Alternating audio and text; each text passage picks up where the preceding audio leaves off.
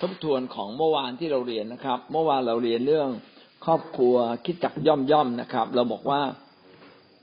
โครงสร้างของครอบครัวกับคิดจักเนี่ยคล้ายคลึงกันเช่นอันที่หนึ่งเนี่ยมีลักษณะผูกพันกันแนบแน่นแบบพันธสัญญาอันที่สองมีความผูกพันแบบเหนียวแน่นแล้วก็ลึกซึ้งแล้วก็อันที่สามเราพูดถึงว่าเป็นการผูกพันแบบรับผิดชอบและเป็นเจ้าของนะแล้วก็อันที่สี่แบบผูกพันแบบเป็นผู้นำร่วมตัดสินใจไม่ใช่ตัดสินใจคนเดียวอันนี้เราขึ้นข้อที่สองนะครับข้อสองหน้าที่ของครอบครัวและคริสตจักรที่มีลักษณะคล้ายคลึงกันนะหน้าที่ของครอบครัวและคริสตจักรที่มีลักษณะคล้ายคลึงกัน 2.1 นะครับเป็นที่ปกคลุมและคุ้มครองเราครอบครัวหรือคริสตจักรจะทำหน้าที่อย่างหนึ่งเหมือนกันก็คือว่าเป็นที่ปกคลุมและคุ้มครองเราเป็นบทบาทที่คล้ายคลึงกันระหว่างคริสตจักรกับครอบครัวนะครับว่าคริสตจักรและครอบครัวเนี่ยก็จะปกป้องและคุ้มครองเราในอพยพบทที่12ข้อ22อพยพ12ข้อ22ได้กล่าวไว้ว่าเอาต้นหุสพกำหนึ่งจุ่มลงในเลือดที่อยู่ในอ่างและป้ายเลือดนั้นไว้ที่ข้างบนและไม้วงกบทั้งสองข้างด้วยเลือดที่อยู่ในอ่างอย่าให้ผู้ใดออกไปพ้นประตูบ้านของตนจนถึงรุ่งเช้านี่เป็นภาพพิธีปัสกาครั้งแรกที่พระเจ้าในสมัยอพยพนะครับจะไม่ใช่ในสมัยของโมเสสจะทำลายคนอียิปต์ลูกคนอียิปต์ให้ตายเลยแต่ว่าให้เอาเลือดนะเลือดแพะจากในอ่างเนี่ยให้มาทาที่วงกบประตูเป็นเสมือนกับว่าเลือดของพระเจ้าผ่านตัวแทนก็คือแพะนะฮะได้ปกคลุมบ้านนี้ไว้แล้วใครอยู่ในบ้านก็จะไม่ตายใครออกนอกบ้านก็อาจจะมีโอกาสตายอันนี้ก็เป็นเหมือนกันกับว่าคริสตจักรเนี่ยเป็นที่เราถูกไถ่บาปแล้วเมื่อเราถูกไถ่บาปแล้วพี่น้องเราก็ไม่มีความบาปอีกต่อไปนะแต่ถ้าเราออกจากโบสถ์เราก็อาจจะกลับไปทำบาปอีกแล้วก็ไม่รู้ใครจะไถ่บาปเราละเราแล้วนี่ก็เป็นสิ่งที่ชี้เห็นว่าในคริสตจักรนั้นนะเป็นที่เราต้องผูกพันตัวและก็เราต้องได้รับการปกคลุมฝ่ายวิญญาณจากพระเจ้าเบื้องบนคริสตจักรก็ต้องมีผู้นำใช่ไหมครับผู้นำต้องมีชีวิตที่ถูกต้องในหลักการพระคัมภีร์ก็จะสามารถดูแลคนภายใต้ก็คือสมาชิกได้อย่างดีถ้าผู้นำเนี่ยไม่เข้าใจหลักการพระคัมภีร์เข้าใจแต่เรื่องสิทธิอำนาจแต่ว่าไม่ได้ใช้หลักการพระคัมภีร์ในการปกครองคริสตจักรสมาชิกก็จะยากลำบากสมาชิกที่อยู่ภายใต้การปกคลุมก็จะไม่เข้าใจเรื่องของพระคัมภีร์เลยนะชีวิตของเขาก็จะไม่ปลอดภัยครอบครัวก็เป็นแบบเดียวกับคริสตจักรใช่ไหมครับก็พูดถึงถ้าใครก็ตามเนี่ยไม่ผูกพันอยู่ในครอบครัวลูกที่หนีออกจากบ้านพี่น้องคิดว่าลูกจะได้รับการดูแลจากพ่อแม่ได้ไหมก็ไม่ได้งั้นลูกต้องอยู่ในบ้านนะเพื่อลูกจะได้ถูกปกคลุมจากพ่อแม่แม้เขาอยู่ไกลยังต้องโทรศัพท์ไปคุยเลยไปถามทายให้เขาเล่าให้เราฟังเพื่อเราจะได้ปกคลุมเขาเวลาลูกผมอยู่ต่างประเทศนะครับคือเขาไกลจากผู้นำไกลจากคริสตจักรเขาอาจจะไปเข้าโบสถ์นะฮะแต่ว่าอย่างน้อยที่สุดผู้นำที่ดูแลเขาก็ไกลจากเขาเรายังต้องทำหน้าที่เป็นผู้ดูแลเขาเลยเมื่อลูกผมเข้ามหาวิทยาลัยไม่ได้อยู่กับผมผมยังโทรไปคุยเลยนะลูกเกิดอะไรขึ้นเป็นยังไงบ้างเดือนหนึ่งต้องโทรไปถามอย่างน้อยหนึ่งครั้งเขาก็โตแล้วไม่ใช่เด็กๆแต่เราก็ต้องถามเป็นยังไงบ้างชีวิตส่วนตัวเป็นยังไงได้ติดต่อก็ได้กลับมาหาพระเจ้าไหมได้เข้าไปในโบสถ์ไหมได้นมัสการไหมได้อย่างเงี้ยคือก็เป็นเรื่องฝ่ายวิญญาณที่เราต้องสอบถามเขาเนี่ยเราก็ไม่เคยเนี่ยถามถึงเรื่องชีวิตส่วนตัวในเรื่องหน้าที่การงานถ้าเราเป็นคนฝ่ายวิญญาณพี่น้องก็ต้องถามเรื่องฝ่ายวิญญาณด้วยถ้าเราแน่นอนการถามเรื่องฝ่ายโลกก็เป็นเรื่องการแสดงความรักความห่วงใย แต่ว่าเราก็ต้องหาไฟวิญญาณแล้วลูกเป็นไงบ้างหมู่นี้พระเจ้าพูดอะไรด้วยไหมอธิษฐานหรือเปล่าเขาใกล้พระเจ้ายังไงบ้างโอ้ถ้าไม่นะบอกโอ้ไม่ได้นะลูกนะเป็นเรื่องไร้แรงเห็นนะผู้นำที่นำโดยหลักการของพระเจ้านะผู้บอกก็ลูกก็จะได้สิ่งดีเพราะฉะนั้นเช่นเดียวกันนะในบ้านของเราแล้วก็หัวหน้าครอบครัวจึงต้องสนใจลูกนะครับนะต้องสนใจลูกลูกก็จะปลอดภัยถ้าหัวหน้าครอบครัวปล่อยปละละเลยลูกลูกก็มีโอกาสเสียคนนะมีโอกาสเสียคนขณะเดียวกันลูกที่ถ้ายอมอยู่ใต้การปกคลุมการปกครองเขาก็ได้ดีถูกไหมฮะแต่ถ้าลูกที่ไม่อยู่ภายใต้การปกคลุมการปกครองผลเสียก็เกิดกับตัวเขาเองสุดท้ายก็กลับมาถึงพ่อแม่ถึงแม้เขาไม่ยอมอยู่ภายใต้การปกครองแต่ว่าเกิดผลเสียแก่เขาแน่นอนแต่ว่าก็กระทบกับเราเพราะว่าในฐานะที่เราเป็นพ่อแม่เราก็ห่วงลูกติดตารางเราก็ห่วงลูกไม่มีงานทำเราก็กังวลดังนั้นเนี่ยไม่ว่าลูกจะอยู่หรือไม่ยอมอยู่นะคนที่เป็นกุญแจไขปัญหาเนี่ยไม่ใช่ลูกคือเรานี่แหละนะเราก็ต้องไปเข้าใจลูกเพราะว่าลูกก็ไม่ได้เกิดมาจะเข้าใจเรื่องพระเจ้าทุกอย่างอาจจะเกิดมาตอนโตแล้วตอนที่เรามาเชื่อพระเยซูดังนั้นจะต้องมีวิธีการบางอย่างเด็กยังไงก็ยังสอนได้ถ้าเขาอยู่กับเรานะถึงแม้เขาไม่อยู่กับเราก็ยังหาวิธีสอนเขาอยู่ดีงั้นเรางั้นกุญแจไขที่จะทำให้ลูกของเราดีขึ้นนะจึงอยู่ที่พ่อแม่อยู่ที่ความรักของเราที่มีต่อเขานะครับเราก็ต้องทำหน้าที่อะไรทำหน้าที่ปกป้องคุ้มครองเขาจนกว่าเขาจะเติบโตอันนี้เป็นหน้าที่ของเรานะเป็นหน้าที่งั้นลูกจะปลอดภัยถ้าพ่อแม่รู้หลักการพระเจ้าและรู้ว่าพ่อแม่เนี่ยเป็นกุญแจเป็นจุดเริ่มต้นนะพ่อแม่เป็นหลักรู้หลักการการดำเนินชีวิตแล้วพ่อแม่ก็เป็นกุญแจสำคัญนะที่จะไขเข้าไปทำให้ลูกเราดีขึ้นถ้าเราไม่ใช้ตรงนี้เราบอกโอ๊ยแล้วแต่เธออยากจะได้ดีก็ทำตามที่บอกเธอไม่อยากได้ดีก็แล้วแต่เธอเอาสุดท้ายก็ตกมาถึงเราจนได้อะพี่น้องคิดว่าลูกไปติดคุกอ่ะแล้วตกลงใครเดือดร้อนเราก็เดือดร้อนถ้าลูกไปขึ้นลงขึ้นศาลก็ต้องจ่ายตังค์เราก็ลำบากอีกเห็นไหมว่าการสอนลูกอ่ะตั้งแต่ต้นได้เปรียบนะงั้นหวังว่าพ่อแม่เป็นกุญแจไขเขาบอกบ่อน้ำเนี่ยบ่อที่กว้างก็อาจจะดีนะแต่บ่อที่ลึกก็ดีกว่าเพราะบ่อที่ลึกก็มีน้ำตลอดเวลาบ่อที่กว้างเนี่ยพอหน้าแล้งก็เป็นไงครับเดินบนบ่อได้เลยแต่บ่อลึกอ่ะสามารถเลี้ยงปลาได้บ่อกว้างเนี่ยเลี้ยงปลาอย่างเดียวไม่ได้ปลาก็ตายงั้นชีวิตเราก็เช่นเดียวกันพี่น้องก็ต้องคิดจักเองครอบครัวเองก็ต้องลึกใช่ไหมต้องลึกฝ่ายวิญญาณหวังว่าเราจะลึกฝ่ายวิญญาณแล้วก็จะทำให้ทุกๆอย่างเนี่ยดีขึ้นสรุปก็คือว่าปริมาณไม่เท่าคุณภาพเราอาจจะมีลูกหน้าหลายคนแต่พี่น้องลูกหลายคนนะในยุคนี้อยู่ยากนะครับนะแต่ถ้าลูกไม่มีคุณภาพดังนั้นพ่อแม่จึงต้องทุ่มเทให้เวลากับลูกจริงๆนะการให้เวลาไม่ได้หมายว่าให้เวลา24ชั่วโมงแต่ท่านต้องแบ่งเวลาชัดเจนมีวินัยเช่นอย่างที่ผมแนะนำว่าพ่อแม่เนี่ยควรจะมีเวลากับลูกใช้เวลา1 ต่อ 1กับเขา1 ต่อ 1ก็คือการมีเวลาเฉพาะเจาะจงกับเขา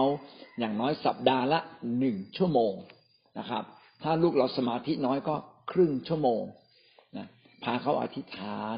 พาเขานมัสการพาเขาอ่านพระคัมภีร์ได้พูดคุยกับเขาต้องมีนะต้องพาเขาเฝ้าเดี่ยวกับพระเจ้านะแม้เขาโตแล้วนะขาดบรรยากาศยังต้องพาเขาเลยนะเพื่อเขากลับมามีบรรยากาศมากินข้าวเสร็จละอย่าเพิ่งไปอย่าเพิ่งล้างจานมาเดี๋ยววางจานทั้งหมดลงก่อนเราจะเข้ามาอธิษฐานพระเจ้าสัก5 นาทีแล้วอ่านพระคัมภีร์ด้วยกันสักข้อหนึ่งก็จะเป็นการฟื้นนะชีวิตเขากลับคืนมางั้นความลึกเรื่องคุณภาพเนี่ยสำคัญนะเวลาน้อยไม่เท่ากับว่าเราขาดคุณภาพคุณภาพเป็นสิ่งที่สำคัญนะครับ1 โครินธ์บทที่ 5 ข้อ 4 ถึงข้อ 5เปาโลได้ปกป้องลูกแกะของตนเองอย่างไรนะครับ1โครินธ์บทที่ 5ได้กล่าวไว้นะครับ ในพระนามพระเยซูองค์พระผู้เป็นเจ้าเมื่อท่านทั้งหลายประชุมกันและใจของข้าพเจ้าร่วมอยู่ด้วยพร้อมทั้งฤทธิเดชของพระเยซูองค์พระผู้เป็นเจ้าของเราพวกท่านจงมอบคนนั้นไว้ให้ซาตานทำลายเนื้อหนังเสียเพื่อให้จิตวิญญาณของเขารอดในวันขององค์พระเยซูคริสต์เจ้าองค์พระผู้เป็นเจ้าเปาโลก็ลงโทษคนที่ไม่เชื่อฟังคนที่ไม่อยู่ในทางของพระเจ้านะครับสุดท้ายเมื่อลงโทษเขาแล้วเขาไม่ฟังอีกแต่เขาต้องเชิญออกขับออกนะครับขับออกจากคริสตจักรเพื่อให้ซาตานทำลายเนื้อหนังเขาเสียเพื่อรักษาจิตวิญญาณของเขาให้รอดตรงนี้ก็เป็นวิธีการนะว่าถ้าเราเป็นคนใฝ่วิญญาณเราก็ต้องสนใจในการเอาใจใส่คนใส่ใจโบสถ์ก็ต้องสนใจเอาใจใส่จิตวิญญาณของพี่น้องของเรานะว่าเขาโตกับพระเจ้าไหมถ้าไม่แล้วยังทำตัวผิดๆก็ต้องตักเตือนถ้าทำตัวผิดๆตักเตือนแล้วไม่ฟังก็ต้องพยายามอธิษฐานเผื่อเขาพยายามคุยกับเขาถ้าเขายังไม่ฟังยังดื้ออีกนะครับยังไม่ยอมรับอะไรทั้งสิ้นนะพี่น้องก็ต้องขอคุยแล้วก็ต้องลงวินัยก็คือต้องขับออกจากคริสตจักรตรงนี้ไม่ได้หมายความว่าท่านต้องขับลูกออกจากบ้านของเราแต่กำลังบอกว่าถ้าลูกยังผิดอยู่พี่น้องก็ต้องมีการลงโทษอย่างเหมาะสมวิธีการลงโทษอย่างเหมาะสมเนี่ยขอแนะนำตรงนี้นะครับเพื่อจะเป็นการปกป้องและคุ้มครองลูกของเราถ้าลูกเรายังเด็กคำว่าเด็กนี่ก็คืออายุเนี่ยไม่ถึง10ขวบถึง12ขวบคือแต่ก่อนเนี่ยประมาณ12ขวบจะถือว่าเป็นผู้ใหญ่เริ่มจิตสำนึกผิดชอบเริ่มเข้าใจมากขึ้นแล้วแต่ทุกวันนี้สังคมมันเร็วมากเลยมันไม่ต้องถึง12หรอก10ขวบเนี่ยเด็กเริ่มรู้เรื่องเพราะฉะนั้นเวลาเราจะตีลูกใช้ไม้เดี่ยวตีคือไม้เดี่ยวก็ต้องเหมาะกับก้นเด็กคือที่ใหญ่เล็กก็ขึ้นกับขนาดของเขาอะนะครับว่าควรจะใช้ไม้เดี่ยวขนาดไหนนะถ้าเป็นเด็กเล็กๆนะ 2-3 เดือน 4-5 เดือนเริ่มคลานเนี่ยนะก็ต้องเป็นไม้เล็กๆก็พอละตีเบาๆให้เจ็บนะครับแต่ถ้าเป็นเด็กโตขึ้นมาก็ต้องใช้ไม้ใหญ่ขึ้นแล้วเราตีก็ไม่ตีให้เขาเสียหน้าเวลาตักเตือนเขาต้องพาไปที่ลับไปคุยส่วนตัวเช่นพาไปห้องน้ำไปคุยพาเขาไปที่ลับตาคนแล้วก็อย่าใส่อารมณ์เขาเวลาสอนเขาก็สอนด้วยหลักการบอกหลักการบอกความถูกต้องบอกความผิดอะไรเงี้ยนะครับเราก็ไม่ตีเขาแบบโมโหร้ายเพราะว่าการตีแบบโมโหร้ายเด็กไม่รู้หรอกนะเด็กก็รู้ว่าเนี่ยถ้าสิ้นเดือนนะอย่าทำผิดนะแม่ตีหมดนะแต่ถ้าเงินเดือนออกนะทำไงก็ได้ก็แม่ก็ไม่ตีเนี่ยเด็กก็ไม่เข้าใจตีทำไมและบางครั้งเนี่ยก่อนเราตีนะก็ต้องถามเขาก่อนทำไมถึงทำผิดเนี่ยเป็นการลงวินัยที่ถูกต้องนะไม่ใช่มาถึงฟาดเสร็จแล้วก็เด็กก็จะถามแม่ว่าพ่อแม่ตีผมทำไมเนี่ยเอาไม่รู้เหรอที่ทำผิดอ่ะเอาก็แม่ไม่ได้บอกชัดๆมันผิดเรื่องอะไรอ่ะหนูก็ไม่เข้าใจอ่ะเห็นไหมเด็กก็ไม่ได้ถูกสอนไม่ได้ก็ตีเปล่างั้นการลงโทษใครก็ตามพี่น้องซักถามชัดๆว่าเป็นผิดจริงไหมผิดจริงก็ไปคุยส่วนตัวนะครับคุยส่วนตัวอบรมส่วนตัวในห้องส่วนตัวหรือในห้องน้ำดีที่สุดห้องน้ำส่วนตัวดีเลยนะครับแล้วก็อย่าเสียงดังจนคนนอกห้องน้ำได้ยินหมดนะครับเอาให้เหมาะสมนะให้เหมาะสมกับเขาแล้วก็หลังจากคุยเสร็จว่าเขาผิดใช่ไหมผิดก็มาหันก้นมาต้องตีนะพ่อต้องตีแม่ต้องตีอันนี้เป็นการตีด้วยความรักไม้เลี้ยวขับความโง่เธอจะได้เข้าใจอันนี้อายุไม่เกิน10ขวบนะพอเกินแล้วทำไงไม่ตีแบบนี้นะถ้าตีแบบนี้นะอีกหน่อยแล้วลูกบินหนีจากบ้านเลยไม่ตีละแล้วไม่ตีทำไงเรียกมานั่งคุยเอาเราวันนี้อารมณ์ไม่ดีแม่นะอารมณ์ดีมาหาแม่อารมณ์ดีมาหาพ่อนะพ่อจะคุยด้วยพอเขาโตแล้วเนี่ยต้องให้เขาเป็นตัวของตัวเองเราต้องปกป้องเขาด้วยกันเรียกเขามานั่งคุยมานั่งคุยมาแม่มีขนมนะให้กินขนมก่อนกินขนมทำนู่นทำนี่กินเสร็จเราอร่อยไหม KFC นะเนี่ยแม่อุตส่าห์ซื้อมาเรากินเสร็จปั๊บคุยจำวันนั้นได้ไหมเมื่อวานนี้หรือวันนี้เนี่ยที่ทำเหตุการณ์นี้เกิดขึ้นแล้วเหตุการณ์นี้เกิดขึ้นแล้วลูกพูดคำนี้ลูกหมายความว่าอย่างไรลูกตั้งใจหรือเปล่าหรือลูกไม่ตั้งใจถามเขาก่อนนะไม่จะมาถึงว่าไม่ได้ไม่มีเหตุผลเด็กไม่ฟังหรอกก็ถามเขาก่อนเขาก็จะบอกว่าขอโทษแม่เขาไม่ตั้งใจแล้วรู้ไหมว่าผิดรู้ครับแล้วทำไมมันผิดเรื่องอะไรถามเขาถ้าเขาไม่รู้หรอกอธิบายเขาฟังถ้าเขาพูดไม่ครบอธิบายเขาฟังให้ครบขึ้นมาลูกคำพวกนี้เราไม่พูดเราเป็นคริสเตียนไม่พูดคำหยาบที่โรงเรียนลูกพูดคำหยาบใช่ไหมแต่ที่บ้านเราต้องไม่พูดแม้แต่ที่โรงเรียนเราก็ต้องไม่พูด พระคัมภีร์เขียนไว้นะบ่อน้ำจืดจะมีน้ำเค็มไม่ได้ถ้าเป็นน้ำเค็มก็จะกร่อยเราต้องบังคับตัวเองไม่พูดหยาบแม้เพื่อนจะพูดหยาบเราอย่าพูดหยาบนะแม้เพื่อนเขาพูดหยาบเราก็ไม่ต้องพูดไพเราะจนเกินไปก็พูดให้เหมาะสมนะไม่มีคำว่าคับหรือฆ่ากันเพราะเพื่อนเขาไม่พูดกันแต่ว่าอย่างน้อยเราก็อย่าพูดคำหยาบแต่พี่น้องก็ต้องฟังเขาก่อนถ้าพี่น้องไม่ฟังเขานะพี่น้องก็สอนแบบเป๊ะแบบพระคัมภีร์นะแต่ปรากฏว่าไปใช้ในชีวิตจริงเขาไม่ได้เพราะเพื่อนอย่าว่าแต่คำหยาบแล้วมันเลวร้ายมากเลยงั้นเราก็จะบอกครับผมมันก็อยู่กับเพื่อนไม่ได้ใช่ป่ะก็กลายเป็นนอกคนนอกคอกไปบอกโอเคแล้วก็พูดไพเราะแต่ไม่ต้องมีคำว่าครับก็ได้อย่างน้อยกึ่งกลางแต่ถ้าลูกพูดกับผู้ใหญ่เพื่อคุณครูต้องเป็นแบบนี้อ๋อเด็กก็เข้าใจบอกโอ้เดี๋ยวคนชั่วนะก็พูดให้มันเหมาะสมใช่ไหมอย่างเงี้ยเป็นต้นงั้นโอเคนะวันนี้แม่อนุญาตแม่ไม่ตีแต่ต้องอธิษฐานสารภาพด้วยกันแต่ถ้างวดหน้าเจออีกนะขอโทษนะแม่ต้องตีเธอไม่ได้ตีเธอเพราะเกลียดนะตีเธอเพราะเธอจะได้จำไม้เรียวจะขับความโง่ในจิตใจเรานะแม่จำต้องตีนะเข้าใจนะรับทราบนะนะอย่ามีครั้งที่สองโอเคไหมมาอธิษฐานด้วยกันอธิษฐานเสร็จก่อนเขาแม่รักนะสมมติว่าวันนี้เป็นครั้งที่สองแล้วเราก็คุยแบบนี้อีกคุยเสร็จก็ผิดอีกลูกแม่ต้องขอดุอย่าตีเธอนะกอดอกลุกขึ้นมาตีแม่ตีเจ็บนะเจ็บลูกจะได้จำหันหลังมาเอามือยาวมือบางไม่เอาทีเดียวหนึ่งทีพี่ยะเจ็บไหมเจ็บนะลูกอย่าลืมนะตั้งใจกับพระเจ้าพระเจ้ารักเธอนะและแม่ก็รักเธอพ่อก็รักเธอนะกอดเขานะเขาอาจจะร้องไห้กอดเขาบอกไม่ต้องร้องไม่เป็นไรหรอกนะพ่อก็เคยถูกตีมาเยอะเหมือนกันเขาจะรู้สึกว่าเป็นเพื่อนกันเป็นเพื่อนกันนะบอกครับดีกว่าให้พระเจ้าตีนะแล้วพี่น้องอย่าใช้มือนะห้ามใช้มือตีนะมือเอาไว้กอดเขามือไว้ทำความดีนะแต่ไม่เรียวไว้ตีแล้วก็อย่าเอาเข็มขัดอย่าเอาไม้แขวนเสื้อนะครับพี่น้องคว้าหมดเลยนะไม้แขวนเสื้อไม้ตะบองอะไรโอ้ฟาดโพะเลยนะเขาวิ่งไปก็ยังไล่ไปอย่างเงี้ยผิดหมดเลยเราตีสอนเขาเพื่อปกป้องเขานะครับเพื่อดูแลเขาให้เขาเติบโตกับพระเจ้าอันนี้เป็นเรื่องที่เราต้องจดจำต้องเป็นรายละเอียดที่สำคัญนะครับ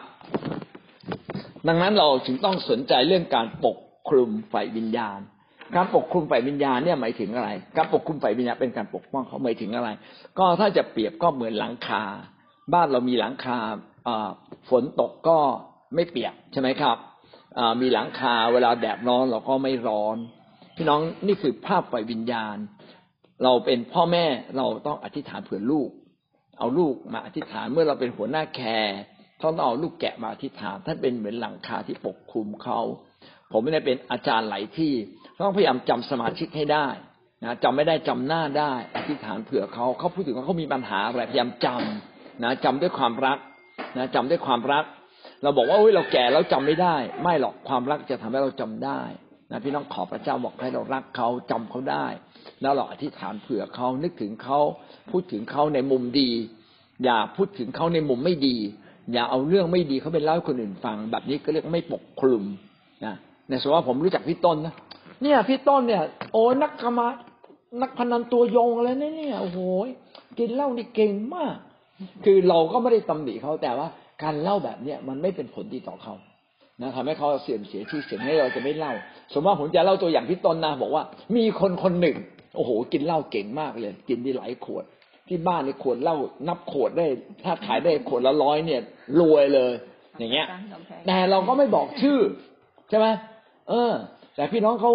มีชีวิตที่ดีมากเลยนะต่อมาก็กลับมาเชื่อพระเจ้าก็เข้มแข็งขึ้นเห็นไหมขณะที่เราพูดไม่ดีก็ยังพูดในส่วนดีนะแต่ไม่พูดชื่อสมมติว่าเขาได้ยินโอ้นี่เล่าเรื่องตนนะเล่าเรื่องฉันนะอาจารย์โอ้แต่อาจารย์ยังชมเราขอบคุณพระเจ้าอาจารย์ยังไว้หน้าเราบ้างนะเห็นไหม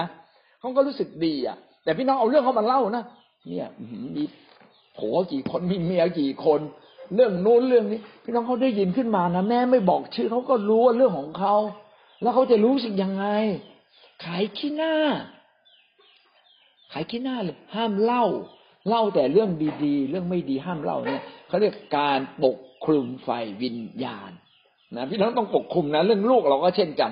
นะ โอ้ยลูกผมเนี่ยเลวมากเลยที่บ้านเป็นอย่างนั้นอย่างนั้นอย่างนั้นห้ามเล่านะเล่าได้คนเดียวคือเล่ากับผู้นำนะเพื่อผู้นำจะได้รู้ว่าลูกเราผิดพลาดอะไรบ้างนะเพื่อเขาจะได้มีส่วนอธิษฐานกับเพื่อนลูกของเราเนี่ยนี่ก็เป็นเรื่องสำคัญนะเป็นการปกคลุมฝ่ายวิญญาณการปกคลุมฝ่ายวิญญาณเป็นการปกป้องคนนะเป็นการคุ้มครองนะคิดจักผู้นำต้องอธิษฐานเผื่อสมาชิกเราอ่ะพ่อแม่ต้องอธิษฐานเผื่อลูกนะอธิษฐานเผื่อทุกคนที่เรารักเราสมมติว่าเราเป็นคนเดียวในบ้านที่เชื่อพระเยซูอธิษฐานเผื่อทุกคนเลยพ่อแม่ปู่ย่าตายายญาติพี่น้องญาติโกโหติกาอธิษฐานให้หมดเลยจดขึ้นมาเพื่อเราจะไม่ลืมอย่างน้อยนะสัปดาห์หนึ่งต้องอธิษฐานเพื่อหนึ่งครั้งถ้าเขามีปัญหาเยอะต้องอธิษฐานเผื่อทุกวันจนกว่าเขาจะดีขึ้นนี่คือท่าทีของคนที่ปกคลุมคนอื่นไปบิณฑบาตเอาถ้าเขาไม่ยอมรับการปกคลุมจากเราทำยังไงโอ้โหพี่น้องก็อธิษฐานต่อไปใช่ไหมแม้เขาไม่ยอมเราก็ยังอธิษฐานได้เนี่ยเพราะเรามีสิทธิอำนาจแต่เขาอาจจะไม่ยอมรับคำตักเตือนของเราพี่น้องก็อยากเตือนเขาเลยนะแต่ว่าหาวิธีแสดงว่าเราเข้าไม่ถูกทางคนหญิงแค่ไหนก็เราเข้าหาได้คนเนี่ยมีป้อมปราการขนาดไหนก็ต้องมีรอยโหว่มีช่องให้เราเข้าพี่น้องต้องขอพระเจ้าให้เราสามารถเข้าไปปกคลุมชีวิตฝ่ายวิญญาณรอตอนไหนรอตอนที่เขาเจ็บรอตอนที่เขาป่วยรอตอนที่เขามีปัญหาแล้วไปแสดงความรักเขาจะเปิดใจกับเราและเราจะช่วยเขาได้นะครับงั้นหน้าที่ของเราคือรักเขาจริงๆถ้าเรารักเขาเราก็จะมีช่องทางที่จะดูแลเขาได้นี่คือท่าทีของผู้ที่มีสิทธิอำนาจในการปกคลุมฝ่ายวิญญาณแล้วก็ต้องขอให้เรารักเขาจริงๆเขาก็จะยอมอยู่ภายใต้นะครับแต่คนที่ไม่ยอมอยู่ภายใต้จริงๆนะครับเกิดอะไรขึ้นครับสุดท้ายเราก็ต้องเดินตรงๆใช่ไหมบอกเป็นอย่างนี้นะคุณต้องเลือกนะระหว่างยินดีที่จะฟังพระวจนะยินดีฟังคำตักเตือนเพื่อแก้ไขอันนี้พูดเพื่อประโยชน์ของคุณจริงๆอันนี้เราควรจะไม่ควรจะพูดแบบเปรยๆเล่นๆไม่ควรจะพูดในหนึ่งต่อกลุ่มต่อที่ประชุมแต่เรียกเข้ามาคุยส่วนตัวแล้วก็ตักเตือนซึ่งก่อนตักเตือนก็ต้องเป็นขั้นบันไดแรกๆก็ตักเตือนเบาๆต่อไปก็ตักเตือนตรงๆแต่หนักขึ้นต่อไปนี่ก็ตักเตือนตรงๆชัดๆเลยตกลงต้องให้เขาตัดสินใจนะว่าคุณจะเปลี่ยนไหมถ้าคุณจะเปลี่ยนผมยินดีต้อนรับคุณแต่ถ้าคุณไม่ยินดีเปลี่ยนผมต้องมีมาตรการกับคุณละใช่ไหมแต่เราบอกว่าผมจะขับคุณนะอย่าต้องพูดนะผมจะมาตรการกับคุณใช่ไหมเพราะผมรักคุณนะต้องบอกผมรักคุณไม่ใช่ผมมีมาตรการกับคุณเพราะผมเกลียดคุณผมรักคุณผมอยากเห็นคุณได้สิ่งดีผมเห็นคนที่พลาดแบบนี้มาเยอะแล้วอันนี้คือการปกคลุมฝ่ายวิญญาณก็บอกเขาตรงๆนะงั้นคนก็จะเปลี่ยนแปลงแต่บางส่วนใหญ่คนไม่ต้องถึงจุดนี้เขาแค่ได้รับความรักจากเราเขาก็เปลี่ยนแปลงแล้วคนส่วนใหญ่ที่แข็งขืนและไม่เข้าใจเพราะว่ามันเป็นอำนาจฝ่ายจิตวิญญาณที่คลุมเขาเขาคือหมายความว่ามันมีอำนาจความโง่เขลาอำนาจแห่งมารซาตานที่คลุมคนซึ่งตรงนี้เราต้องอธิษฐานเผื่อถ้าเราแสดงความรักกับเขานะท่าทีเขาจะเปลี่ยนเลยนะครับนะท่าทีเขาจะเปลี่ยนดังนั้นเนี่ยก็เป็นหน้าที่ของเราผู้นำจึงต้องหนักแน่นแล้วอย่ามองผิดอย่าเริ่มต้นด้วยการความคิดลบกับคนถ้าเรามีความคิดลบกับคนเราต้องทำลายความคิดลบของเรากับเขาก่อนเพราะบางทีเขาผิดแค่สมมติเขาผิดแค่ 10% แต่ไอ้ความคิดลบเราบอกเขาผิด 30% ช่วยเขายากละนะหรือบางทีเราอคติมากเขาผิด 10% แล้วว่าเขาผิด 100% นะแล้วเราก็ไปคิดลบอยู่ในใจตลอดเวลาเมื่อเราคิดลบต่อใครท่านรู้ไหมว่ามันเป็นกำแพงทางฝ่ายจิตวิญญาณแล้วเขาสัมผัสได้นะคุณลองเกลียดใครสักคนหนึ่งในโบสถ์เกลียดใครสักคนหนึ่งในโบสถ์เลยทำท่าเกลียดเราไม่ต้องพูดอะไรกับเขาเลยเพราะว่าเขาสัมผัสได้ว่าคุณเกลียดเขาเพราะสิ่งเล็กๆมันจะแสดงออกมาแล้วมันฝ่ายวิญญาณคนจะสัมผัสได้ดังนั้นใจเราต้องบริสุทธิ์ถ้าเราเป็นผู้นำเราต้องทำหน้าที่ปกคลุมคนด้วยใจที่บริสุทธิ์จริงๆอย่าคิดลบอย่าคิดอคติกับลูกเราก็เหมือนกันนะหลายครอบครัวในพระคัมภีร์ที่มีปัญหาเนี่ยนะพ่อไปรักคนแม่ไปรักคนจบเลยใช่ไหมไม่ได้เลยเราต้องรักเท่ากัน ลูกเราคนหนึ่งดำคนหนึ่งขาวต้องรักเท่ากันคนหนึ่งเกเรคนหนึ่งไม่เกเรต้องรักเท่ากันและระมัดระวังนะครับถ้าเราแสดงอาการที่ไม่ดีอย่างนี้เรื่อยๆนะลูกจำพี่น้องรู้ไหมว่ามีหลายครอบครัวนะขนาดลูกโตแล้วอายุ20กว่า30มาบอกพ่อแม่นะพ่อแม่ผมขอโทษนะขอโทษเรื่องอะไรผมมาเกลียดพ่อเกลียดแม่มาก่อนเนี่ยเอาเรื่องอะไรก็หลายเรื่องเลยที่ตอนนั้นนะแม่ว่าผมแม่ตีผมอย่างแรงเอาตายแล้วตีด้วยความรักทำไมลูกเข้าใจผิดใช่ไหมเอาถ้ายิ่งเป็นคนในโลกนะเขาไม่ได้ใช้หลักการในการตีสอนลูกปกคุมลูกแบบเนี้ยเขาคิดว่าลูกจะฝังใจความเจ็บขนาดไหนกว่าจะหลุดออกมาได้โอ้เป็นเรื่องยาวนานงั้นพ่อแม่ต้องระมัดระวังอย่าทำลูกให้เจ็บโดยไม่มีเหตุผลนะให้เขารู้เหตุรู้ผลแล้วเจ็บแล้วต้องเปลี่ยนไม่จะเจ็บแล้วเครียดแค้นกับเรานี่เป็นเรื่องการปกคลุมฝ่ายวิญญาณและหวังว่าครอบครัวของเราจะมีหลักการของพระเจ้าดังนั้นใครจะเป็นพ่อแม่ต้องรู้หลักการพระคัมภีร์จริงๆนะครับแล้วก็ดำเนินชีวิตให้สอดคล้องกับพระคัมภีร์เราจึงจะสามารถปกคลุมลูกของเราทุกๆคนได้นะแล้วคนที่เชื่อจึงจะปกคลุมคนไม่เชื่อได้พี่น้องจะปกคลุมคนไม่เชื่อได้อย่างไรอ่ะนะท่านจะเอาพระคัมภีร์ไปสอนคนไม่เชื่อในบ้านเราอ่ะไม่ได้นะครับต้องใช้ความรักความถ่อมใจไปชนะเขาอย่างเดียวเลยใช้การปฏิบัติใช้ความรักความห่วงใยใช้ความดีไปชนะใจเขาไปเปิดช่องในใจแล้วเมื่อเขาเปิดช่องในใจเราจึงจะสามารถช่วยเขาได้นะอย่าใช้สิทธิอำนาจไม่เชื่อมันตกนรกไปอย่างเงี้ยนะอ๋อเขาก็คิดยังไงก็ให้มันรู้ไว้สิว่ายังไงฉันก็ไม่ก้มหัวให้เธออย่างเงี้ยใช่ไหมก็กลายเป็นการตั้งป้อมแข่งดีกันนะเราก็เอาเรื่องพระเจ้าไปผิดทางละงั้นทางของพระเจ้าอ่ะต้องเป็นทางแห่งแสงสว่างเป็นทางแห่งความรักเป็นทางแห่งความสัตย์ซื่อเป็นความถ่อมใจเป็นความสุภาพอ่อนโยนพี่น้องไปใช้วิธีเหล่านี้นะให้มากที่สุดเท่าที่จะมากได้แล้วที่สำคัญท่านมีสิทธิอำนาจท่านเป็นคนเดียวในบ้านท่านเป็นลูกแล้วพ่อแม่เราไม่เชื่อท่านยังมีสิทธิอำนาจเหนือพ่อแม่ในฝ่ายวิญญาณนะคือท่านต้องอธิษฐานเผื่อเขานะแต่ในฝ่ายธรรมชาติท่านต้องอยู่ภายใต้พ่อแม่นะก็ต้องเชื่อฟังนะอย่าขัดขืนพ่อแม่จนเกินขนาดนะนะโอนอ่อนผ่อนปลนในบางอย่างที่มันไม่ใช่หลักการพระคัมภีร์โอนอ่อนผ่อนปลนอันนี้คือการปกคลุมฝ่ายวิญญาณของทั้งคริสตจักรกับครอบครัวเหมือนกันและคนที่เป็นกุญแจไขก็คือพ่อแม่หรือกุญแจไขก็คือคนที่รู้จักพระเยซูก่อนคนที่โตกับพระเจ้าก่อนคนนั้นน่ะคือกุญแจไขครอบครัวไขลูกไขพ่อแม่ค่ะภรรยาที่เชื่อก็จะช่วยเหลือสามีที่ไม่เชื่อสามีที่เชื่อก็จะช่วยภรรยาที่ไม่เชื่อเนี่ยเป็นการปกคลุมฝ่ายวิญญาณเอเมนนั่นคือประการที่1นะครับโอ้นี่ประการเดียวเลยยาวเลยนะพี่น้องได้ข้อคิดอะไรก็คือเรื่องสำคัญก็คือว่าอย่าเอาเรื่องไม่ดีของคนในครอบครัวไปเล่าให้คนอื่นฟังนะครับแต่ถ้าท่านทุกข์ใจก็คุยอย่างเหมาะสมกับผู้นำนะอาจจะพูดได้บ้างแต่ต้องระวังเรื่องนี้จริงๆครับแล้วก็อยู่ในบ้านเนี่ยก็รู้จักชมลูกนะอย่าข่มลูกโอ้ยบ้านลูกบ้านนู้นดีอย่างนู้นดีอย่างนี้นะแล้วก็ลูกก็จะบอกว่าก็แม่ก็รับมาเป็นลูกสินะต้องชมลูกนะเมื่อลูกเนี่ยมีกำลังใจเขาก็จะเป็นคนดีชมสามีชมลูกชมพ่อชมแม่หน้าที่เราให้กำลังใจคนนะรักให้กำลังใจคนถ้าท่านให้กำลังใจคนก็เปลี่ยนได้หมดเหมือนดีมากนะพ่อจะปกคุมลูกได้ดีปกป้องลูกได้ดีแล้วก็ต้องเป็นแบบอย่างที่ดีครับดีครับลุงจวนครับท่านอื่นครับอาจจะดีนะแต่ว่าถึงเวลาที่เจอแดดเจอหน้าความแห้งแล้งมันก็จะแห้งเนาะแต่ถ้าบ่อน้ำที่ลึกก็จะมีน้ำตลอดทั้งปีนะถ้าเราลึกกับพระเจ้าลึกลงกับพระเจ้าแล้วเราก็จะเติบโตได้ตลอดอะค่ะไม่ว่าจะ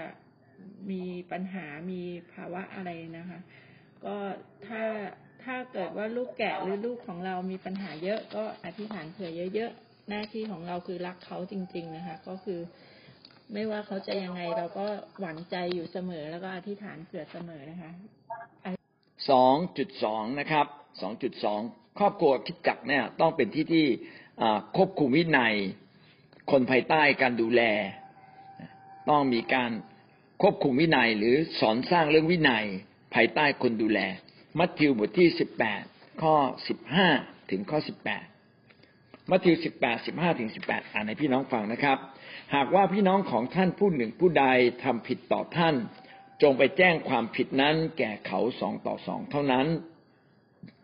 ถ้าเขาฟังท่านท่านจะได้พี่น้องคืนมาแต่ถ้าเขาไม่ฟังท่านจงนำคนหนึ่งหรือ2คนไปด้วยให้เป็นพยาน 2-3 ปากเพื่อทุกคำจะเป็นหลักฐานได้ถ้าเขาไม่ฟังคนเหล่านั้นจงไปแจ้งความต่อคริสตจักรถ้าเขายังไม่ฟังคริสตจักรอีกก็ให้ถือเสียว่าเขาเป็นเหมือนคนต่างชาติหรือคนเก็บภาษีเราบอกความจริงแก่ท่านทั้งหลายว่าสิ่งสารพัดซึ่งท่านกล่าวห้ามในโลกก็จะได้รับอนุญาตในสวรรค์เหมือนกันเอเมนครับพี่น้องสิ่งนี้กำลังสอนเราในเรื่องเมื่อเราอยู่ด้วยกันเนี่ยต้องมีระบบระเบียบนะในคริสตจักรต้องมีระเบียบอยู่กันอย่างมีระเบียบก็คืออะไรครับก็คือเมื่อมีการทำผิดต่อกันต้องคืนดีกันนะมีการทำผิดต่อ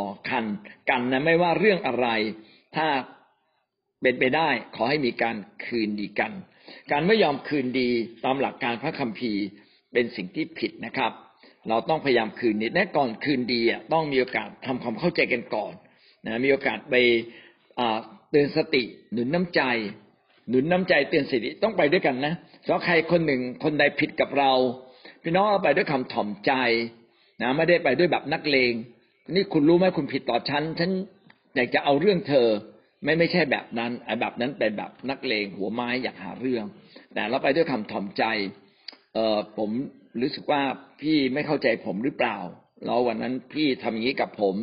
คุณพี่ทำอย่างนี้คุณป้าทำอย่างนี้กับผมใช่ไหมวันนั้น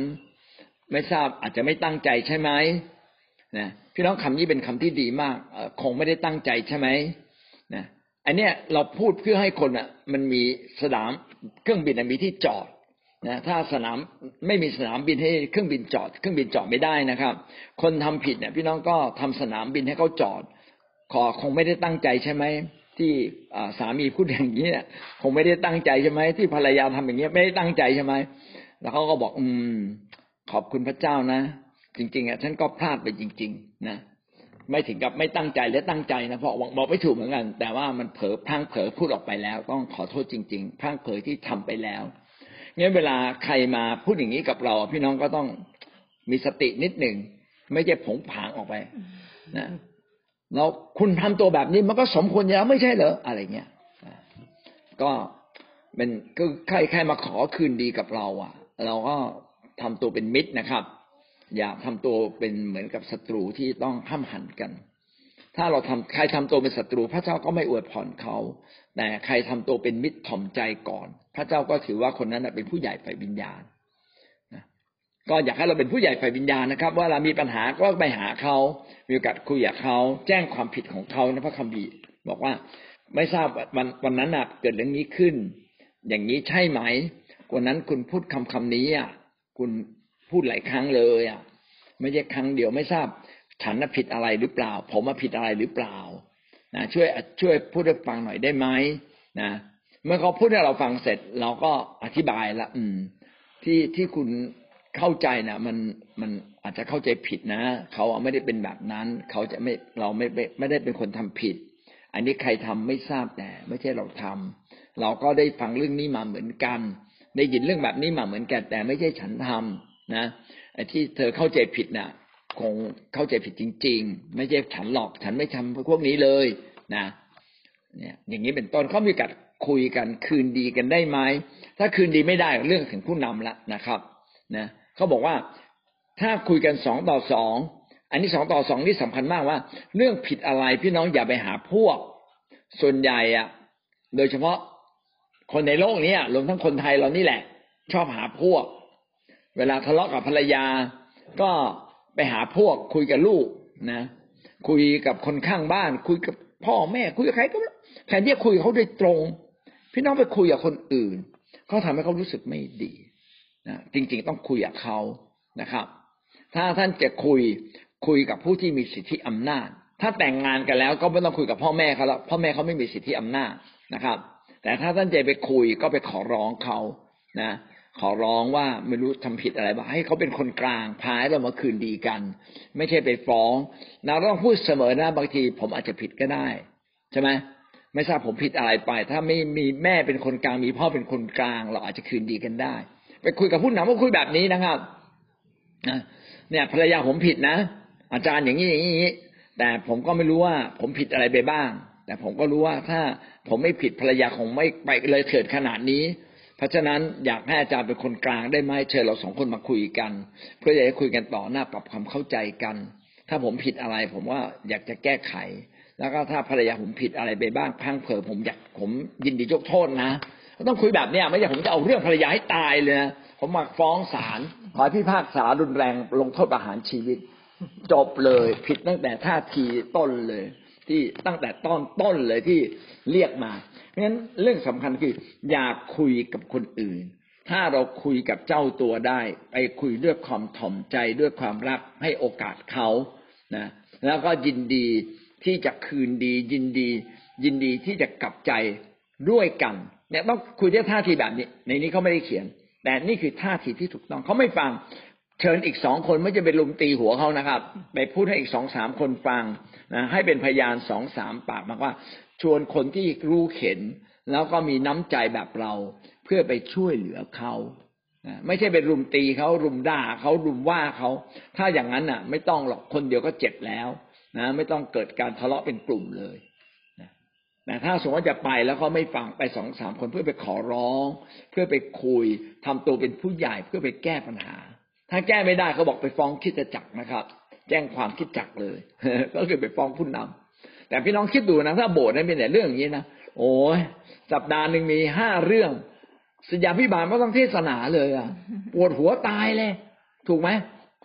จริงไหมครับเนาะงั้นเรื่องเหล่านี้ควรจะมีน้อยที่สุดและโบสถ์ที่มีปัญหาเหล่านี้น้อยคืออะไรโบสถ์ต้องมีบรรยากาศฝ่ายวิญญาณ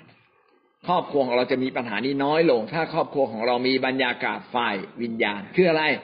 พ่อกับแม่ลูกได้มีโอกาสอธิษฐานด้วยกันนมัสการพระเจ้าด้วยกันแสดงความรักต่อกันพร้อมที่จะให้อภัยพร้อมที่จะขอโทษนะเสมอเนี่ยคือเรื่องบรรยากาศฝ่ายวิญญาณแต่ถ้าไม่มีนะโอ้โหยากงั้นโบสถ์ที่เกิดใหม่ๆเนี่ยพี่น้องเวลาเราจะวางรากฐานโบสถ์ต้องวางรากฐานฝ่ายวิญญาณแล้วคนจะโตขึ้นต้องมีการสอนพระคัมภีร์เสมอนะครับเอเมนสุภาษิตบทที่29 ข้อ 15นะ29 ข้อ 15ไม้เรียวและคำตักเตือนเกิดปัญญาทำให้เกิดไม้เรียวและคำตักเตือนให้ปัญญาแต่ถ้าปล่อยเด็กไว้แต่ลำพังจะนำความอับอายมาสู่มารดาของตนคือถ้าลูกเราผิดแล้วเราก็ไม่เคยตักเตือนว่ากล่าวต้องอันนี้เขาเรียกว่าการดูแลวินัยคือเป็นเหมือนการลงโทษให้เด็กเนี่ยอยู่ในกรอบความถูกต้องถ้าว่าเขาผิดเนี่ยแล้วเราไม่เคยตักเตือนอันที่1ตักเตือนก่อนเตือนสติก่อนเตือนสติไม่เบากว่าตักเตือนนะเตือนสตินี่ลูก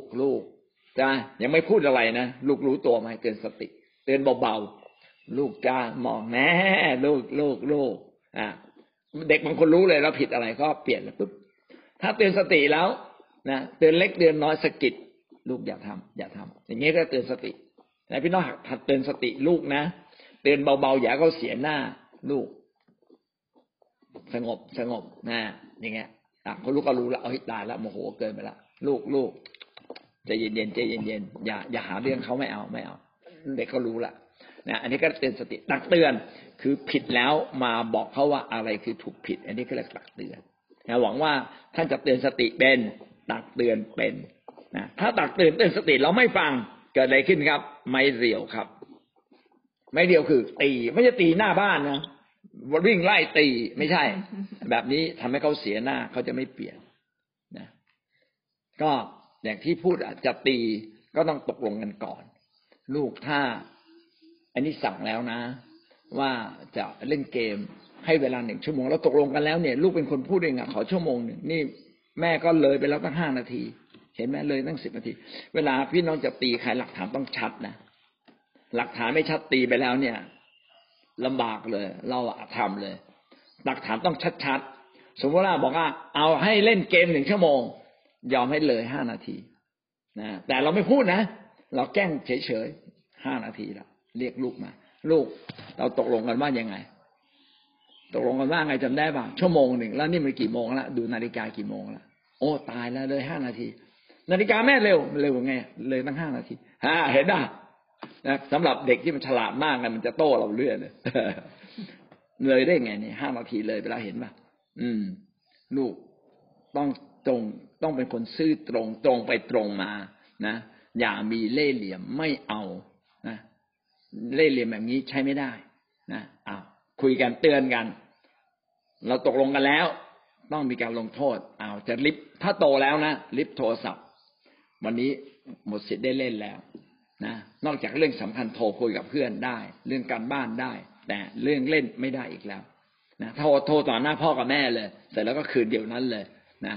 จะมาจุ๋งจิ๋งต่อไปไม่ได้ไม่เอาผิดก็ต้องถูกลงโทษอย่างเงี้ยงั้นเด็กก็รู้ใช่ไหมอ๋อเนี่ยคือการถูกตักเตือนโดยตรงถูกลงโทษโดยตรงเด็กก็จะจำงั้นเด็กก็จะเติบโตขึ้นแต่ถ้าเราไม่ทำแบบนี้เด็กก็ไม่มีทางรู้เรื่องอะไรเลย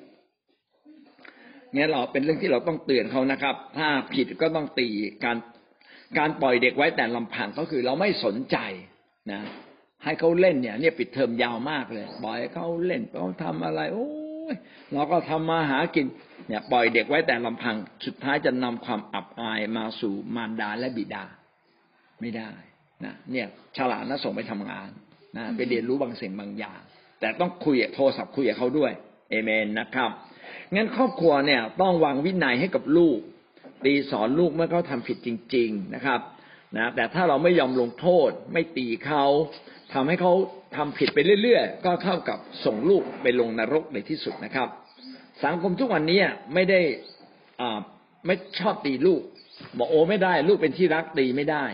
พี่น้องตีไม่ได้ก็เป็นเรื่องดีถ้าลูกทำถูกแต่ถ้าลูกทำผิดแล้วเราไม่ยอมตีไม่ยอมบอกเขาลูกจะรู้ได้ยังไงนะครับว่าลูกจะรู้ได้ยังไงว่าอะไรถูกอะไรผิดเขาจะแยกแยะไม่ถูกนะครับแต่การลงโทษทำให้เขาแยกแยะถูกว่านี่คือสิ่งที่ไม่ดียุคหนึ่งในประเทศที่เจริญแล้วเนี่ยนะมีนักจิตวิทยาสอนว่าการตีลูกเป็นสิ่งที่ไม่ดีพี่น้องเกิดอะไรขึ้นรู้ไหมสุดท้ายเนี่ยลูกนี่เสเพหมดเลยดูดฟินเที่ยวเตร่ทำตามใจตัวเองหมดเลยชิปปี้ทั้งเมืองเลยจบเลยนะเพียงแค่หลักคิดเรื่องครอบครัวเรื่องการสอนลูกกับผิดนะทุกวันนี้นะผิดนะในโรงเรียนนะที่บอกว่าครูห้ามตีลูกนะผิดนะครับแต่ครูที่ตีลูกตีเด็กอ่ะโดยที่แบบตีด้วยคำโมโหตีด้วยคำเกลี้ยกล่อมก็ผิดอีกเห็นไหมว่าตีได้นะต้องตีด้วยความรักตีด้วยการสอนก่อนนะตักเตือนให้เขารู้ว่าเขาผิดอะไรนะอย่าตีโดยที่เขาไม่รู้ว่าเขาผิดอะไรอย่าตีให้เขาเสียหน้านะอย่าสอนเขาเสียงดังจนทำให้ทุกคนเรารู้ว่าเขาผิดเรื่องความผิดของเขาต้องเป็นเรื่องส่วนตัวเป็นเรื่องที่เราอ่ะจะต้องไปคุยกับเขานะครับเพื่อให้เขารู้อันนี้คือการสอนวินัยให้กับลูกนะครับถ้าเด็กเนี่ยเชื่อฟังพ่อแม่นะก็จะทำให้เขาเรียนรู้ที่จะเชื่อฟังคริสตจักรด้วยนะคริสตจักรที่ไม่คุมวินัยสมาชิกปล่อยให้คนเกเรอยู่ในโบสถ์ไม่ได้ต้องเตือนใครที่ยังทำตัวไม่ถูกต้องแล้วปล่อยให้อยู่ในโบสถ์โดยที่เรารู้แล้วไม่เตือนนะผิดถ้าเราไม่รู้ก็อีกเรื่องหนึ่งรู้ก็สมมตินะการปกครองคริสตจักรนะสมมติว่าท่านเป็นผู้นำใช่ไหมแล้วมีเขาเล่นไพ่เล่นทำตัวไม่ถูกต้องอยู่เรื่อยเลยพี่น้องก็ควรจะใช้เวลากับเขาโดยทั่วไปนะเราควรจะใช้เวลากับสมาชิกเราอยู่เรื่อยๆไม่ใช่เรียกเขามาคุยเฉพาะตอนที่เขามีปัญหาถ้าท่านเรียกเขามาคุยเฉพาะตอนมีปัญหาเขาเลยรู้หรอกนี่อาจารย์สมานนัดนะตายแล้วว่ากูหนีกลับบ้านดีกว่าต้องมีเรื่องอะไรเฉ่งผมแน่เลยนะเขาไม่กล้ามาเจอเรากลายเป็นก็การที่มาเจอเราจะพบความรักกลายเป็นว่าเจอมาเพื่อรับความผิดเราอ่ะในฐานะผู้นำจึงต้องมีโอกาสสูงสิงกับสมาชิกเสมอมีโอกาสนัดมาคุยส่วนตัวมีโอกาสคุยกันครอบครัวสองครอบครัวจุดเล็กๆกับคุยกันกินข้าวเราควรจะไปทุกโต๊ะไปเจอกับทุกๆคนนะครับเดือนนี้คุยกลุ่มนั้นอีกเดือนนึงคุยกลุ่มนั้นนะคุยจนครบทุกกลุ่มต่อไปอาทิตย์ละกลุ่มนะมีโอกาสนัดคนมานั่งคุยกับเราใช้เวลากับเรานะมีโอกาสชมเขานะสมมุติเรายกตัวอย่างเช่นผมไม่เคยคุยกับใครในโบสถ์แล้วอยู่ดีๆเอาละถือว่าพี่ต้นทำผิดแล้วกันนะพี่ต้นไปเล่นหวยตลอดเลยเนี่ยจนเงินหมดเป็นหมื่นแล้วเนี่ย ภรรยาเดือดร้อนแล้วมาแจ้งความให้ทราบแล้วเรื่องมาถึงสวรรค์แล้วเนี่ยนะผมรู้เข้ามาทำไงดีเนี่ยพี่ต้นมานี่สิพี่ต้นทำตรงนี้ไม่ถูกนะยี่ผมว่าต่อไปนะแม้พี่ต้นกลับใจนะพี่ต้นก็จะไม่อยากมาบอกเราควรจะเตือนในภาวะที่ความสัมพันธ์ดีอยู่เพราะฉะนั้นครั้งแรกที่ผมเจอพี่ต้นนะวันนี้จะไม่เตือนนะก็จะคุยเป็นไงพี่ต้นสบายดีนะมีอะไรลำบากผมให้ฐานเผื่อผมห่วงพี่ต้นนะรักพี่ต้นนะนี่มีของขวัญเล็กๆให้พี่ต้นครั้งแรกถามไปก่อนครั้งที่สองมาเอาละเขาอย่างชั่วหน้าตาดีแล้วนะหน้าตาดีทีนี้พร้อมที่จะเขาเรียกว่าเป็นดินดีเป็นดินดีที่จะปลุกพระวจนะพี่ต้นเนี่ยผมได้ข่าวมานะมีบางคนเนี่ยอันนี้ไม่ได้ของพี่ต้นนะมีบางคนนะเขาอะไปเล่นการพนันโอ้เสียหมดเลยพอได้มายิ่งได้ใจไปยิ่งทำตัวแบบนี้ผมไม่รู้ว่าชีวิตแบบนี้พี่ต้นคิดยังไงพี่ต้นว่าอย่างเงี้ยดีไหมต้นก็บอกผมคิดว่าไม่ดีนะมันไม่ถูกนะพี่ต้นเห็นด้วยกับผมนะโอ้ดีมากเลยพี่ต้นแล้วถามจริงๆนะพี่ต้นพลาดเรื่องนี้บ้างหรือเปล่าเห็นไหมพี่น้องเวลาไปเตือนคนนะต้องเตือนเหมือนนาธานเตือนดาวิดเนี่ยไปเอาเมียข้างบ้านเข้ามาใช่ไหมแล้วฆ่าสามีเขาตายนะดาวิดยังไม่เตือนตรงๆนะดาวิดนะพระเจ้าบอกผมเลยนะว่าคุณนะหัวขาดไปฆ่าคนอื่นเลวจริงๆนาธานไม่เตือนแบบนี้นะขณะว่าพระเจ้ามาพูดด้วยนาธานก็ไปเล่านิทานให้ดาวิดฟังก่อนนะเนี่ยมีคนจนคนหนึ่งมีแกะตัวเดียวแล้วก็เศรษฐีมีแกะหลายตัวมีคนมาที่บ้านเศรษฐีก็เอาแกะตัวของไอ้คนจนเนี่ยมาฆ่าแล้วไปเลี้ยงคนนะพี่น้องว่าถูกหรือผิดนะดาวิดบอกโอ้ได้ยังไงไอ้เศรษฐีคนนี้ต้องถูกลงโทษนะโอ้พอฟังเสร็จนาธานยิ้มเลยพระองค์เจ้าข้าพระเจ้าบอกข้าพเจ้าว่าท่านคือผู้นั้นฮะผมอ่ะใช่ดาวิดรู้ตัวเลยใช่เลยเราทำผิดไปผมรู้แล้วว่าความผิดนี้ไปถึงสวรรค์นะใบแจ้งความเนี่ยไปถึงสวรรค์แล้วพระเจ้ารู้แล้วนะพระเจ้าจะเอาเรื่องผมผิดจริงครับดาวิดสารภาพนะเสียใจเริ่มต้นกลับใจใหม่พอดาวิดกลับใจใหม่นาธานบอกว่าพระเจ้ายกโทษให้แล้วแต่พระเจ้าจะมีโทษให้แก่ท่านนะพระเจ้าต้องตีสอนเห็นไหมว่าวิธีคุยกับคนน่ะไม่ใช่มาถึงแจ้งความผิดพี่ต้นมานี่มีใบสั่งมาพี่ต้นว่าไงจริงหรือเปล่าเนี่ยเสียไป 20,000 จริงไหมใช้ไม่ได้นะพี่ต้นนะพี่น้องอยากใช้สิทธิอำนาจแบบนี้พี่ต้นกระเด็นเลยคืองวดหน้าไม่มาเจอเราอีกละแม้อยากยินดีกับใจก็ความสัมพันธ์กับเรานี่ขาดกันละน้อยคนมากที่จะถ่อมใจขนาดถูกว่าเก่าได้ตรงโดยเฉพาะอย่างยิ่งคนที่มีศักดิ์ศรีคนที่มีอำนาจคนที่เก่งเขาไม่ยอมถูกว่าภรรยานะอย่าไปว่าสามีแบบนี้นะผมบอกให้แล้วก็ไม่หาคนใหม่เลยห้ามเลยนะแล้วสามีนะที่ฉลาดก็อย่าว่าภรรยาแบบนี้นะครับเขาจะไม่ทำกับข้าวให้ท่านกินเลยนะครับอดแล้วอดหนึ่งมื้อเลยนะพี่ต้นนะต้องระวังนะงั้นหวังว่าการที่เราจะควบคุมวินัยคนให้มาอยู่ภายใต้ดูแลเนี่ยพี่น้องก็ต้องใช้สติปัญญาอย่าใช้แต่สิทธิอำนาจเอเมนได้ข้อคิดอะไรบ้างครับในข้อที่สองนี่ดีมากเลยนะได้ข้อคิดอะไรบ้างอันนี้ก็ดีมากเลยนะครับว่ามีไม้เรียวหลายขนาดสำหรับลูกแต่ละคนนะมี3ขนาดแล้วก็ลูกก็เลือกมาลูกจะเอาขนาดไหนอย่างเงี้ยเป็นต้นนะก็เป็นเรื่องที่ดีนะครับว่าเราจะต้องมีเรื่องนี้จริงๆก็คือว่าเราต้องมีวิธีการนะตีลูกแล้วก็เวลาตีลูกนะอย่าลืมนะพี่น้องอย่าตีต่อหน้าสาธารณชนไปตีในห้องน้ำไปตีรับตาก่อนตีสอนก่อนคุยก่อนแล้วค่อยตีนะครับถ้าท่านตีทันทีผิดนะครับแล้วอย่าขู่นะการขู่เนี่ยทำให้ไม่เหลียวเนี่ยไม่ศักดิ์สิทธิ์นะตกลงกันว่างวดหน้าผิดจะตีแต่ยกโทษให้1ครั้งได้แต่ครั้งที่2ต้องตีนะอย่างเงี้ยและดีที่สุดว่าเรื่องนี้สำคัญบอกเขาเลยเรื่องนี้สำคัญไม่มีการยกโทษนะลูกต้องระวังจริงๆต้องไม่ผิดเขาจะทำให้เขาเนี่ยควบคุมตัวเองได้วินัยคือการควบคุมตัวเองเขาจะควบคุมตัวเองได้แล้วก็จะแก้ปัญหาได้ครับ เอเมนนะครับแล้วเวลาตีสอนคนสอนลูกก็ขอให้พระองค์มีสติปัญญาทุกครั้งนะครับต้องใช้สติปัญญาเตือนคนก็ต้องมีสติปัญญาอย่างที่ป้าสายพูดเป็นคำพูดที่ฉลาดนะครับมาจากพระเจ้าครับดีนะครับว่าถ้าผิดครั้งแรกพ่อให้อภัยอย่าผิดครั้งที่สองครับแต่ว่าถ้าจะดีแค่ไม่พูดเนี่ยก็อาจจะไม่ดีเพราะเราจะมีโอกาสได้สอนเขาแต่ก็เป็นการแบบนี้ดีสำหรับเด็กที่เกเรนะแล้วเราก็เขาไม่ยอมรับการสอนของเราเขาก็จะรู้สึกตัวแล้วพ่อไม่พูดด้วยเขาก็จะรู้สึกตัวแสดงว่าเด็กคนนี้อาจจะไม่เคยถูกสอนมาก่อนแต่ถ้าว่าเด็กของเราเนี่ยถูกสอนมาตั้งแต่ต้นพี่น้องก็ใช้วิธีนี้ฮะว่าผิดครั้งแรกก็ให้อภัยแล้วก็ตกลงได้กันใหม่ว่าทำแบบเนี้ยเอาไม่เอานะสมมติว่าเล่นโทรศัพท์เนี่ยอย่าเกินครึ่งชั่วโมงนะสายตาลูกจะเสียนะถ้าลูกเกินครึ่งชั่วโมงเนี่ยพ่อจะเตือนนะ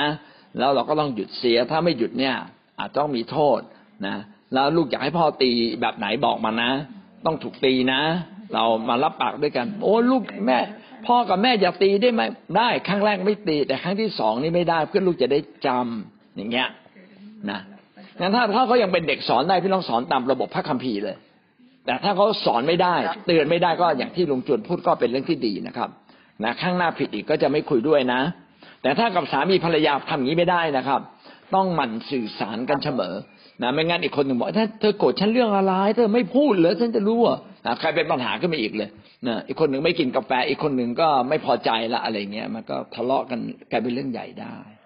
เอเมนครับดีมากครับนะขอบคุณลุงจวนนะครับเชิญครับท่านอื่นครับก็เราก็โดนขู่นะครับพี่น้องถ้าเราปล่อยแบบนี้ให้เด็กเรื่อยๆนะครับโตขึ้นน่ะเขาจะเป็นเด็กที่เสียคนเลยเขาจะเป็นเด็กที่เสียคนแล้วเขาจะเป็นเด็กที่ไปพูดอย่างนี้กับคนอื่นถ้าคนอื่นยอมเขาก็ดีถ้าไม่ยอมเขาก็เกิดเป็นปัญหาวันหนึ่งเขาแต่งงานไปนะเขาคุยอย่างนี้กับสามีแล้วเขาทำผิดอ่ะพี่น้องว่าสามีอยู่กับเขาได้ไหมสุดท้ายก็ต้องเกิดเรื่องถูกไหมครับเพราะฉะนั้นวันนี้เราต้องฉลาดพอที่จะรู้เท่าทันเด็กนะฮะแบบนี้เขาเรียกว่าเด็กเนี่ยฉลาดแต่ว่ามีความโง่อยู่ในใจคือทำผิดงั้นเราก็ต้องชัดเจนว่าเรียกมาตกลงกันตั้งแต่ต้นเลยบอกว่าต้องคุยให้ฟังว่าการใช้การดูโทรศัพท์การเล่นโทรศัพท์มันมีข้อเสียอย่างไรบ้างนะสายตาจะไม่ดีอย่างไรบ้างนะครับการที่เด็กไม่เชื่อฟังมีข้อเสียอย่างไรบ้างคุยเขาชัดๆนะแล้วคุยด้วยกันบอกว่าลูกอยากเปลี่ยนแปลงไหมลูกอยากโตขึ้นเป็นเด็กดีไหมลูกยอมอยู่ภายใต้การแนะนำไหมนะถ้าไม่ตัดครับตัดค่าขนมนะเอาถ้าลูกอยากดื้อตัดค่าขนมเคยให้10 บาทให้5 บาทให้5 บาทยังผิดอีกตัดเหลือ0ลูกจะไม่ได้ค่าขนมเลยไม่ให้นะแล้วบอกค่าขนมจะเก็บไว้กลับใจเมื่อไหร่จะคืนให้นะไม่จะลิบหมดนะครับนะอย่างเงี้ยเป็นต้นเด็กก็ถ้าทำดีเนี่ยจะได้รับสิ่งดีตอบแทนเขาก็จะเริ่มเปลี่ยนแล้วบอกลูกพูดอย่างนี้ไม่ได้นะลูกผิดถูกยังไงจะมาขู่เนี่ยแม่จ๋าเนี่ยไม่ถูกนะการพูดอย่างเงี้ยเป็นเรื่องที่ผิดนะการไม่รักพระเจ้าเนี่ยจะทำให้ตัวเองเนี่ยเสียหายอย่างยิ่งก็ชี้เหตุผลให้ก็ดูว่าคนที่ไม่รักพระเจ้าคนที่ออกจากทางของพระเจ้าเกิดความเสียหายอะไรบ้างชี้ให้เขาดูดิคนที่ไม่เชื่อพระเจ้าเห็นไหมลำบากมากเรามาเชื่อพระเจ้าพระเจ้าอวยพรเราอย่าเอาเรื่องพระเจ้ามาล้อเล่นไม่ถูกถ้างวดหน้าพูดอย่างนี้อีกจะลงโทษนี่บอกเลยจะลงโทษเลยนะจะตี1 ทีนะแล้วก็นี่คือไม่เลียวเลือกเลยมี3 อันจะให้ตีอันไหนแล้วเวลาตีเนี่ยนะตีจริงด้วยนะตีเจ็บนะจะไม่ตีไม่ได้ถ้าไม่ให้ตีแล้ววิ่งหนีนะกลับมาโดน2 ครั้ง2 เท่าอย่างเงี้ยก็คือก่อนจะตีเขานะเรียกมานั่งคุยส่วนตัวนะเรียกคุยส่วนตัวเลยในห้องเลยคุยไม่ต้องให้ใครฟังคุยเลยปิดห้องเพื่ออะไรเพื่อหนีไปไหนไม่ได้แล้วก็คุยดีๆคุยด้วยเหตุด้วยผลเด็กทุกคนมีเหตุมีผลสอนให้เขาอยู่ในการเชื่อฟังอย่างเงี้ยเขาเรียกว่าเด็กไม่มีวินัยไม่อยู่ในการเชื่อฟังต้องสอนเขามีเหตุมีผลอะไรถูกอะไรผิดคนที่ดื้อดึงกับความผิดสมควรได้รับโทษคนที่ดื้อดึงกับความผิดเขาพาตัวเองไปสู่นรกพาตัวเองไปสู่ความเลวแหลกเหลวนะงั้นเราต้องเรียนรู้จากเด็กนะครับแล้วก็ถามคือบางทีเราอาจจะไม่มีเวลากับเขาผมแนะนำแล้วทุกวันควรจะมีเวลากับลูกหลานของเรา สักครึ่งชั่วโมงเขาเล่นเกมอะไรอยู่กับเขาเขาดูทีวีอะไรอยู่กับเขาถามเขาคุยกับเขาถามถึงเพื่อนของเขาเพื่อนมีเพื่อนดีไหมเพื่อนเลวเป็นยังไงเพื่อนดีเป็นยังไงเพื่อนเลวเพราะงั้นเวลายกตัวอย่างเราจะได้ยกตัวอย่างความผิดของเพื่อนเขาได้ไม่งั้นเราจะยกตัวอย่างไม่ใกล้เคียงกับเขาเลยถ้าเราไม่รู้จักเขาเราจะสอนเขาไม่ได้ครับต้องรู้จักความคิดของเขานะเราจะรู้จักความคิดของเขาได้อย่างไรก็ด้วยการใกล้ชิดกับเขาและเราจะรู้จักความคิดของเขารู้ว่าเขาคิดแบบไหนเขาเป็นอย่างไรพอเรายกตัวอย่างมันจะใกล้เคียงกับเขาแล้วเขาจะรู้แต่ถ้าเรายกตัวอย่างแบบผู้ใหญ่เขาไม่เข้าใจนะอันนี้เป็นเรื่องเหตุผลที่ว่าเราต้องเข้าใจเด็กพอเข้าใจเด็กเราจะสอนเด็กได้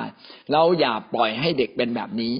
ถ้าปล่อยให้เด็กเป็นแบบนี้อีกไม่กี่ปีนะเด็กจะฝังใจเลยว่าเอาชนะได้เนี่ยเขาก็ใช้ความอ้อนของเขาเนี่ยชนะเราแล้วเราก็ต้องยอมเขา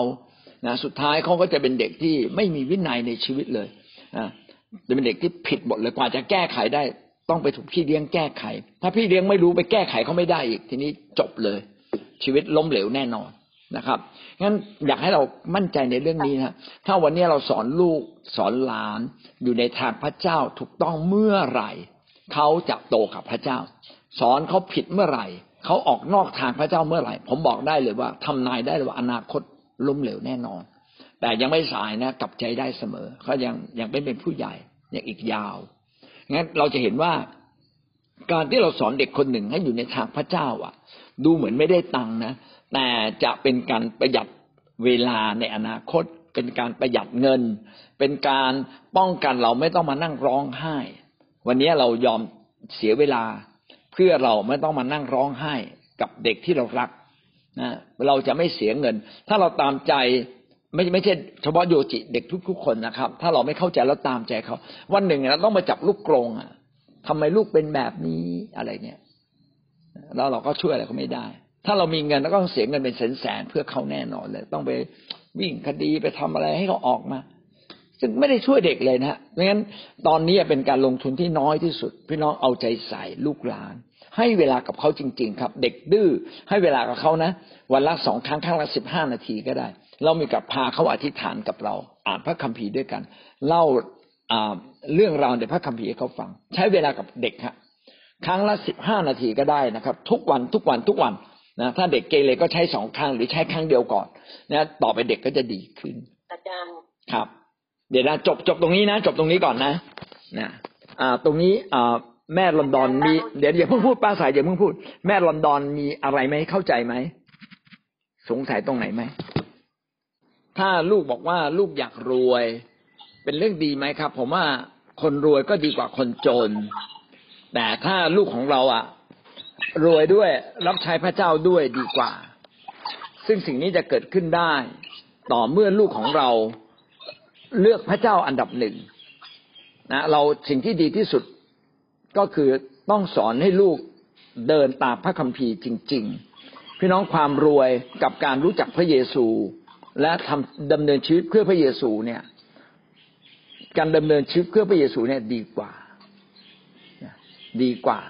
เพราะฉะนั้นอย่าให้สิ่งที่ดีแต่ให้สิ่งที่ดีที่สุดกับลูก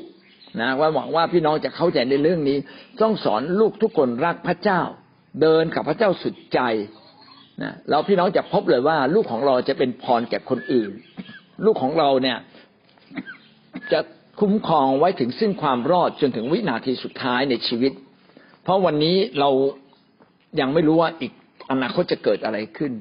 เราต้องสอนคนให้เข้ามาใกล้ศูนย์กลางพระเจ้ามากที่สุดนะพี่น้องอย่าลดมาตรฐานลงนะอย่าลดมาตรฐานลงถ้าเราลดมาตรฐานลงวันหนึ่งลูกก็จะลดมาตรฐานลงกับพระเจ้าสอนให้เขารักพระเจ้านี่คือสิ่งที่สำคัญที่สุดเลยพี่น้องมีตัวอย่างนะเอลียมีลูกไม่ได้สอนลูกให้รักพระเจ้านะซามูเอลเป็นผู้เผยชนะไม่ได้สอนให้ลูกรักพระเจ้ายำเกรงพระเจ้าสุดท้ายลูกผู้รับใช้เสียคนทั้งที่ว่าตัวเป็นพ่อเนี่ยดีมากเลยดังนั้นเนี่ยเราอ่ะต้องสอนให้ลูกของเราได้สิ่งที่ดีที่สุดก็คือดำเนินชีวิตให้ถูกต้องกับพระเจ้ารักพระเจ้านะเราเขาจะดีแต่ว่าต้องชมป้าสายมีความฉลาดมากในการสอนลูกมีสติปัญญาในการสอนลูกไม่ใช่คนธรรมดานะครับดีมากเลยเอเมนนะครับงั้นเราจบเพียงแค่นี้นะขอพระเจ้าอวยพรพี่น้องทุกท่านนะครับ